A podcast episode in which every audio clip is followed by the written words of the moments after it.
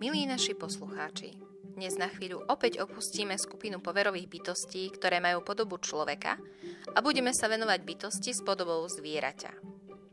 Výraz zmok vám je určite dobre známy z bežného rozprávania, avšak málo kto možno vie, čo sa za ním v tradičnej kultúre skrýva. Zmok mal najčastejšie podobu malého, ubiedeného čierneho kuraťa, z ktorého neprestanne kvapkala voda. Kura sa triaslo od zimy a žalostne pišťalo.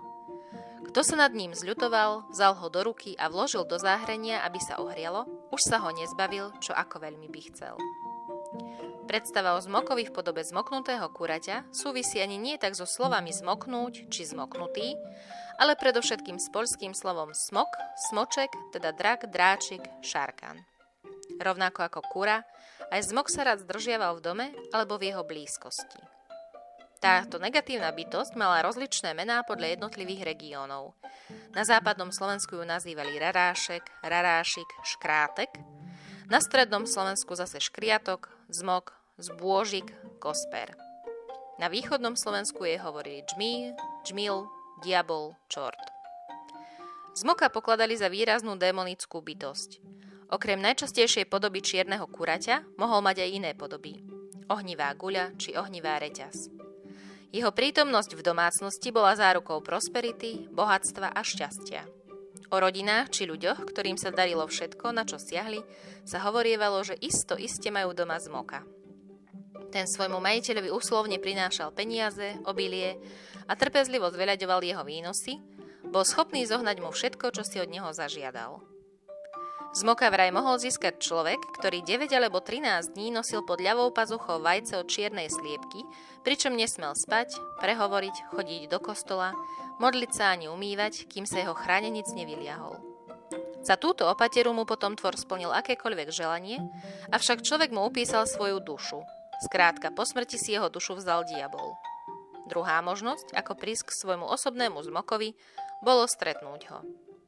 Podľa niektorých variantov ľudového rozprávania bol zmok s telesnením čerta, nečistníka, s ktorým musel človek uzavrieť zmluvu o úpise duše a až potom mohol využívať jeho služby.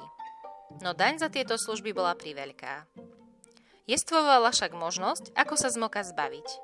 Bolo mu treba uložiť nesplniteľnú úlohu, napríklad nanosiť vodu do suda v site alebo peniaze do truhlice v deravej čižme. Keď úlohu nesplnil, pukol a rozlial sa na kolomaš, Niekedy od svojho pána ušiel. Zmoka sa dalo zbaviť aj tak, že ho majiteľ zakrútil do novej šatky a položil na chodník.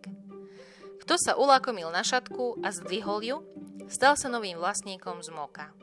Aj preto platilo, že nájdené predmety sa nemali brať do ruky. Mohli totiž obsahovať negatívne sily, ktoré človeku uškodili. Ako pri svojom výskume zachytil Ján Michálek, významný slovenský folklorista, zmok je kura. Z najmenšieho slepačieho vajcia sa vyľahne, keď ho človek pod pazuchou nosí. Ktorý človek vyliahne z moka, ten ho musí aj chovať, lebo je jeho majetkom. Chová ho tak, že mu z každého jedla pod stôl čapne a zmok si to tam nájde. Potom všeli, čo nosí gazdovi, čo si len zažiada. Aj rozprávať vie. Vždy sa pýta, čo má doniesť. Na čom je krížik, to nemôže doniesť. Vo vačku gazdovom sa zdržuje, ktorý keď ho má pri sebe, veľa zvládze, takže aj 100 centový voz prevrhne. Zmok len v noci chodí a dá sa vidieť, keď človek zavolá na ňo, že je pekný šuhaj, ale keď ho zmokom zovie, tak nie. Keď sa zmok ukáže, ako letí, tak je ako ohnivý povez na nebi, z ktorého iskry frkajú. Chvost mu je ohnivý. Kde letí, tam majú zmoka. Kým má človek zmoka pri sebe, dosiaľ nemôže umrieť. Zbaviť sa ho je veľmi ťažko. Človek ho musí alebo potajomky predať, alebo mu dať dáku ťarchu nosiť, že sa pretrhne. Jestli sa majiteľovi zmoka nepodarilo zbaviť sa ho spomenutým spôsobom, tak neumrie, kým mu na smrteľnej posteli nepodá takto ruku a potom zmok k tomuto prejde. Ak sa taký človek nenájde, tak umierajúcemu dajú do ruky metlu a tá prevezme zmoka. Metlu potom vyhodia. Smok ako zaujímavý tvor učaroval aj významným slovanským autorom, ktorí hľadali inšpiráciu v ľudovej slovesnosti, ako napríklad Jan Kolár vo svojich národných spievankách uverejnil báseň o Zmokovi. Zmok V daždi, v pľušti na ulici, kura piští, kura kričí. Uslú v blate stálo, krk a nohy dlhé malo. Gazina otvorí oblok, nevediaci, že je to zmok. Vezme kurá vo vreci, položí ho k teplej peci. Keď ožilo, sem tam kráča, na vše strany piskotáča. Na peci nechala mati hrniec plný z repol státi. Išlo k nemu nebožiatko, to divotvornú kuriatko.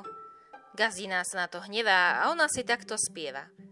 Žeriem repku na nálepku, párom zabil takú sliepku, hospodárka zahrešila a za krídlo ho lapila. Keď ho chcela o zem hodiť, začne plakať, začne prosiť.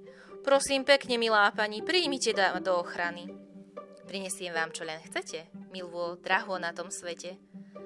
Tá sa nad ním zmilovala a nosiť mu kázala. Másť, soľ, drevo, striebro, zlato. Ona jedla, pila za to. Avšak už potom zbadala, čo za hostia v dome mala. Hľadala sa ho sprostiti, ale on nechcel preč iti. I vymyslela vtipný klam, že sa musel umoriť sám. Draho bude toho roku, na nos teda milý zmoku, pšenice mi na povalu, tak zaslúžiš ešte chválu. Sotví reč tá z jej vyšla, už oblúda nosiť išla. Keď sa plnila povala, žena dieru prevrtala. Cez povalu do izbice a z izbice do pivnice. Zmok ten nosí, nosí, nosí, nikdá celú nenanosí. Naposledy dlhou mukou presilil sa a rozpukol. A tu baba rada bola, že sa tej škraty zbavila. Rarášik Nechoď viac, šuhajko, k tým susedkám starým. Ja mám rarášika, veru ti počarím. A keď si vezmeš jednu z tých boháčok, ver s ňou žiť nebudeš, ani jeden rôčok. Napokon sa predsa splní vôľa moja. K druhým sa nachodíš a ja budem tvoja.